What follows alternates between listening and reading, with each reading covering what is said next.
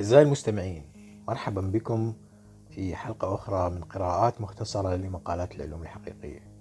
مقالنا لهذا اليوم الدكتور أوز الطبيب والمحتال من إعداد سيف محمود علي. الدكتور أوز هو ابن لمهاجرين أتراك ولد عام 1960 في الولايات المتحدة درس الطب وتدرج في العمل الطبي لكنه أثار القلق من استخدامه للعلم الزائف في فترة مبكرة وذلك في توترات مع أول مستشفى عمل بها نتيجة إدخاله لطريقة زائفة تسمى باللمسة العلاجية وهي إحدى الطرق طرق المعالجة بالطاقة. في عام 2015 طالب جمع من الأطباء رئاسة جامعة كولومبيا بإزاحته من عمادة كلية الجراحين والأطباء. لقولهم أنه يزدري العلم والطب المبني على الدليل العلمي. في عام 2011 روج الدكتور أوز في برنامجه للمعالجة المثلية وأيضا هو نظام علاجي زائف كليا سياسيا وفي عام 2012 استضاف ببرنامجه وسيطة روحانية. نال الدكتور أوز الشهرة عبر استضافته من قبل أوبرا وينفري.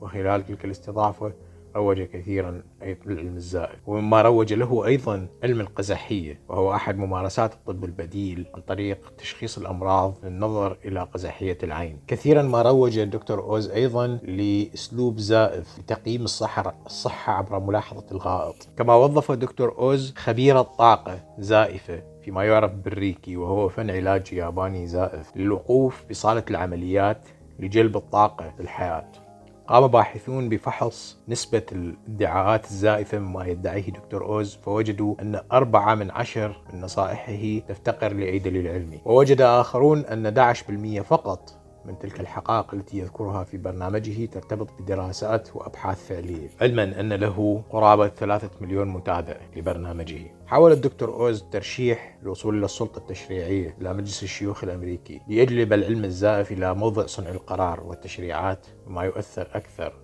في حياة الناس وصحتهم بشكل سلبي. وقد تعرض الدكتور أوز سابقا للاستجواب قبل مجلس الشيوخ لا سيما حول كثير من المنتجات الزائفة التي كان يروج لها والتي لا تمتلك أي دليل حول مفعولها. للتعرف على المزيد وعلى تفاصيل هذا المقال أنصحكم بقراءة المقال فهذه كانت قراءة مختصرة فقط.